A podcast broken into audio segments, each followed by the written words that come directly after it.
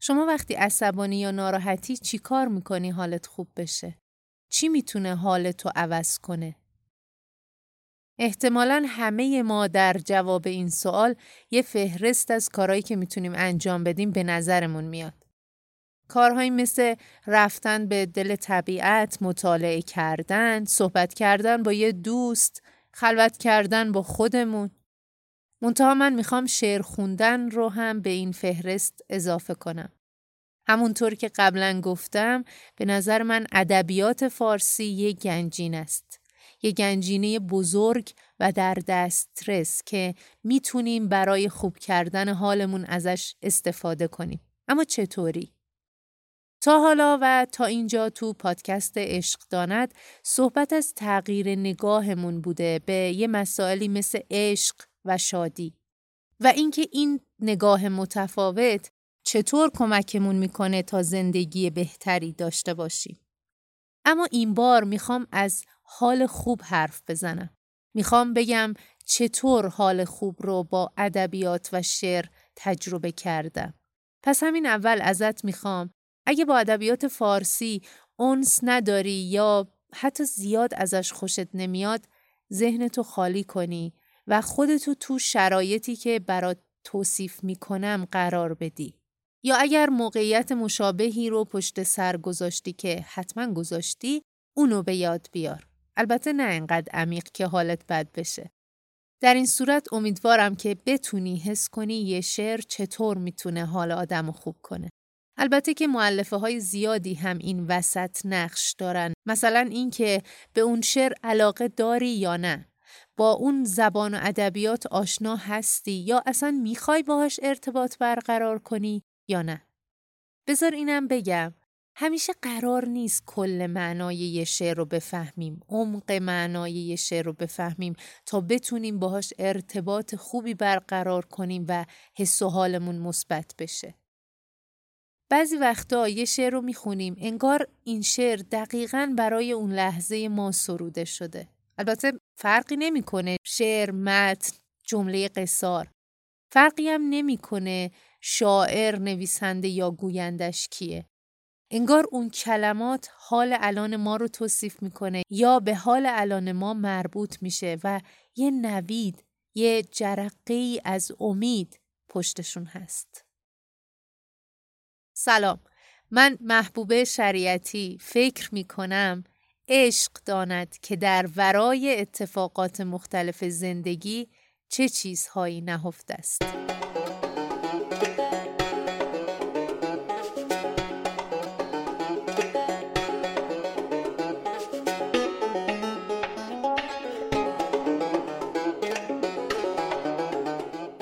یه شب داشتم تو سایت گنجور جستجو می کردم که یه شعر خاص پیدا بکنم در رابطه با یه مفهوم خاص.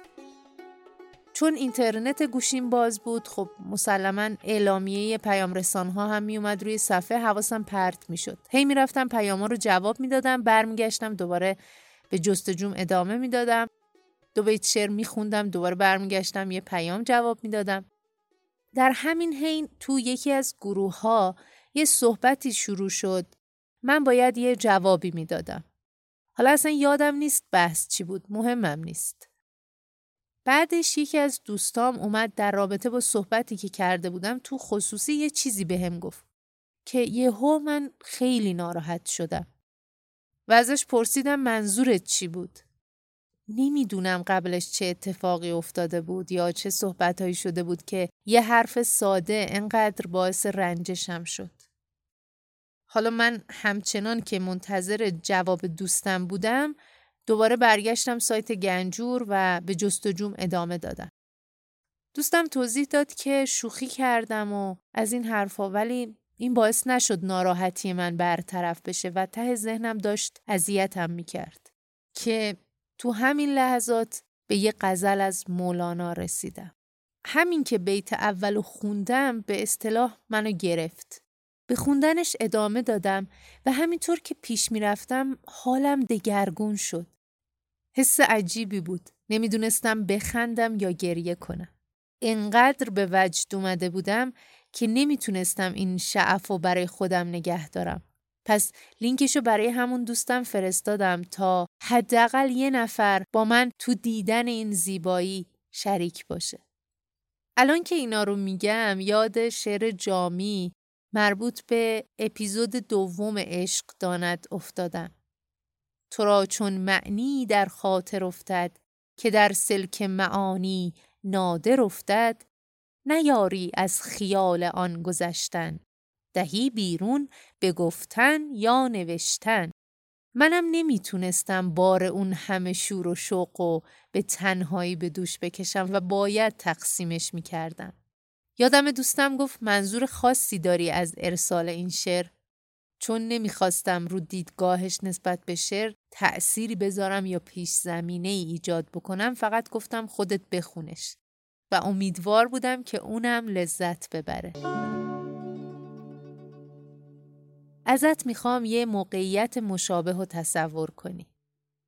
به زمانی فکر کن که خسته ای، دلگیری یا بخشی از پس زمینه ذهنت با یه ناراحتی، یه دقدقه اشغال شده. حالا وسط کارها و افکارت به همچین غزلی برمیخوری. می‌خونی یا میشنویش. چو اندر آید یارم چه خوش بود به خدا چو گیرد او به کنارم چه خوش بود به خدا چو شیر پنجه نهد بر شکست آهوی خیش که ای عزیز شکارم چه خوش بود به خدا گریز پای رهش را کشان کشان ببرند بر آسمان چهارم چه خوش بود به خدا! بدان دو نرگس مستش عظیم مخمورم چو بشکنند خمارم چه خوش بود به خدا! چو جان زار بلا دیده با خدا گوید که جز تو هیچ ندارم چه خوش بود به خدا! جوابش آید از آن سو که من تو را پس از این به هیچ کس نگذارم. چه خوش بود به خدا.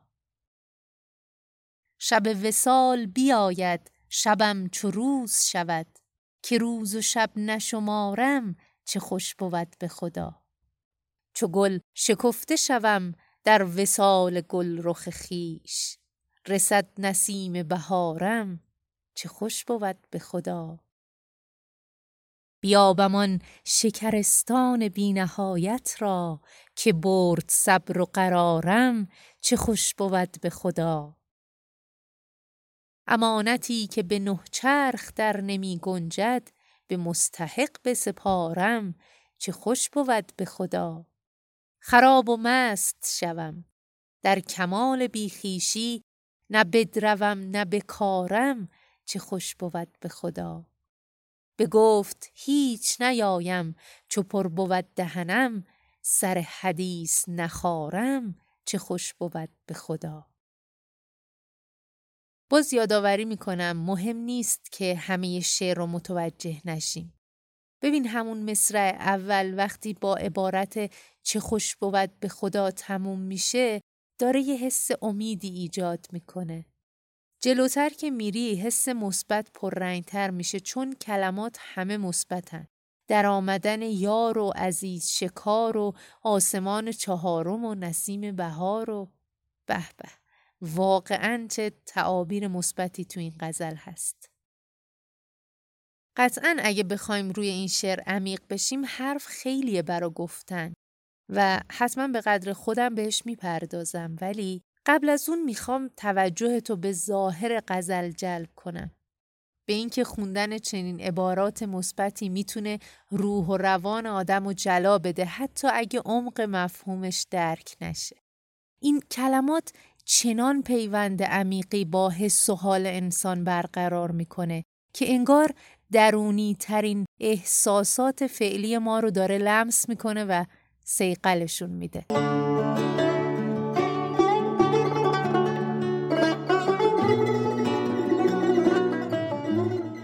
چو اندر آید یارم چه خوش بود به خدا چو گیرد او به کنارم چه خوش بود به خدا این شعر یه لحظاتی از وصل رو به تصویر می‌کشه. و مولانا دست ما رو می‌گیره و به زیبایی به اون دقایق می‌بره. بهمون نشون میده که چه اتفاقی میفته وقتی وسال رخ میده. تو پرانتز بگم وصل به نظر من و طبق دریافتی که الان دارم یعنی حال خوب محض و دائم شادی بیخلل. و فکر می‌کنم همه ما می‌تونیم بهش برسیم. اگه نمی‌تونستیم که بهمون نمی‌گفتن. چون که هر کسی را بهر کاری ساختند میل آن را در دلش انداختند و گل همه انسانها با عشق آمیخته شده. و ما متعلق به اینجا به این دنیا و دقدقه هاش نیستیم ما ز بالاییم و بالا می رویم. پس این طلبی که در دل داریم با امید به رسیدن همراهه. چرا که این طلب در تو گروگان خداست زان که هر طالب به مطلوبی سزاست. برگردیم به شعر. مولانا به همون یادآوری می‌کنه که اصل شادی و خوبی کجاست. با استفاده از عبارت چه خوش بود به خدا. چو اندر آید یارم چه خوش بود به خدا چو گیرد او به کنارم چه خوش بود به خدا فکر می‌کنی اون یار ازلی اون معشوق حقیقی کی بر عاشق وارد میشه پیش فکر کن به نظرم اون که هست همیشه و همه جا کنار ماست. تو قرآن هم اومده هو معکم اینما کنتم. هر جا باشید اون با شماست. پس مشخصه اونی که نیست اونی که در محضر یار نیست ماییم نه اون. و کی یار به تعبیر مولانا بر ما وارد میشه؟ زمانی که بتونیم حضور دائمیش رو درک بکنیم در همه لحظات در این لحظه بیت بعدی یه تصویرسازی خیلی قشنگ داره. چو شیر پنجه نهد بر شکست آهوی خیش که ای عزیز شکارم چه خوش بود به خدا. تنها سیادی که سیدشو با مهربانی نوازش می‌کنه خداونده. من عاشق این تصویرم. ما همه سید عشق او هستیم و البته که راه وصل او به قول حاطف اصفهانی راه پر آسیبه. راه وصل تو راه پر آسیب درد عشق تو درد بی درمان. ولی او همواره با ما مهربونه. حتی اگه سختی و رنجشی بهمون می‌رسه او داره ما رو نوازش می‌کنه. قشنگ نیست؟ گریز پای رهش را کشان کشان ببرند بر آسمان چهارم چه خوش بود به خدا. اما با پای خودمون نمیریم که سید چنین سیادی بشیم. منها بهمون اجازه نمیده که شکار عشق بشیم مگر اینکه طلب کنیم و اون خودش ما رو ببره.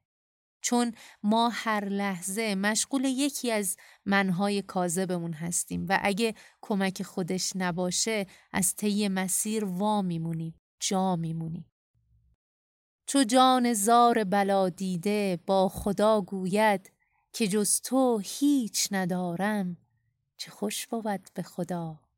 جوابش آید از آن سو که من تو را پس از این به هیچ کس نگذارم. چه خوش بود به خدا اگه اون شب همین دو بیتو هم خونده بودم برام کافی بود چرا که اوج معنا تو اون لحظات و شرایط برای من تو همین دو بیت خلاصه می شد. جوابش آید از آن سو که من تو را پس از این به هیچ کس نگذارم چه خوش بود به خدا. مگه ما چی می‌خوای؟ یه مناجات زیبایی هست که من خیلی دوستش دارم. میگه خدایا آنکه تو را یافت چه گم کرد و آنکه تو را گم کرد چه یافت؟ این مناجات از امام حسینه. شب وسال بیاید شبم چو روز شود که روز و شب نشمارم چه خوش بود به خدا کسی که به وسال می‌رسه روز و شب و از هم نمی‌شناسه. اگه روز رو نماد شادی و شب و نماد تاریکی و غم در نظر بگیریم در وسال شادی و غمها معناشون رو از دست میدن چون اینا همه هجابن خراب و مست شوم. در کمال بیخیشی نه بدروم نه بکارم. چه خوش بود به خدا. کسی که به درک، شناخت و وسال رسیده از دست و پا زدن و تقلا کردن بیهوده برای مسائلی که در اختیار و کنترلش نیستن دست برمیداره. مثل کسی که تو دریا گیر افتاده. حتی اگه شنا هم بلد باشه بعد یه مدت خسته میشه. پس دست و پا زدن باعث هلاکش میشه. اما کسی که آروم بگیره ساکن روی آب وای میسه و آب بالاخره اونو به ساحل میرسونه. آخر این غزل مولانا میگه وقتی نمیشه از این همه زیبایی حتی یه ذرشو گفت بهتر چیزی نگم. به گفت هیچ نیایم چو پر بود دهنم سر حدیث نخارم چه خوش بود به خدا. امیدوارم که شما هم مثل من از شنیدن این غزل لذت برده باشی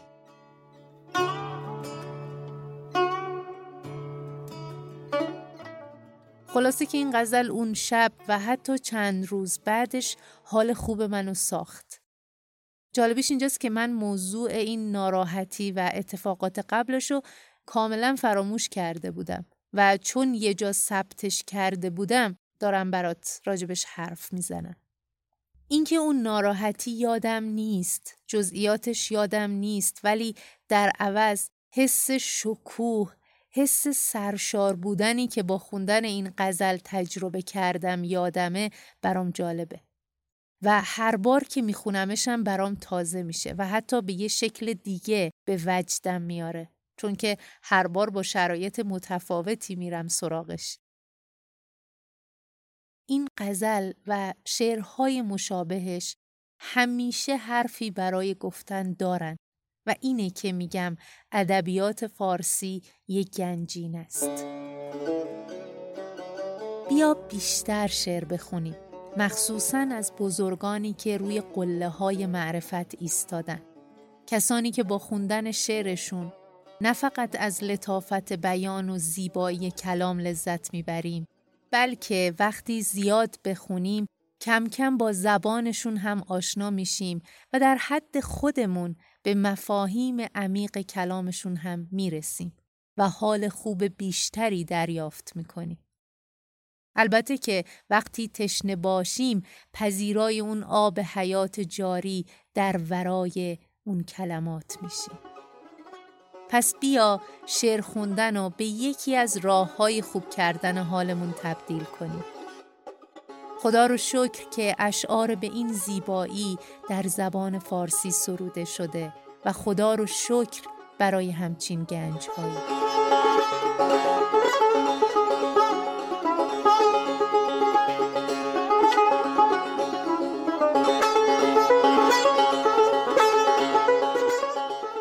ممنونم که به اپیزود هشتم عشق داند گوش کردی. ممنونم که اگه حس و حال خوبی داره این پادکست رو به دیگران هم معرفی می‌کنی تا اونا هم بشنون و در انتشار حال خوب سهیم باشی. این اپیزود در نیمه دوم شهریور ماه 1401 منتشر میشه. امیدوارم بیشتر از اینها قدر داشته هامونو بدونیم و ازشون استفاده کنیم. هرچند که ما خود نمی رویم دوان در قفای کس. او می‌برد که ما به کمند ویندریم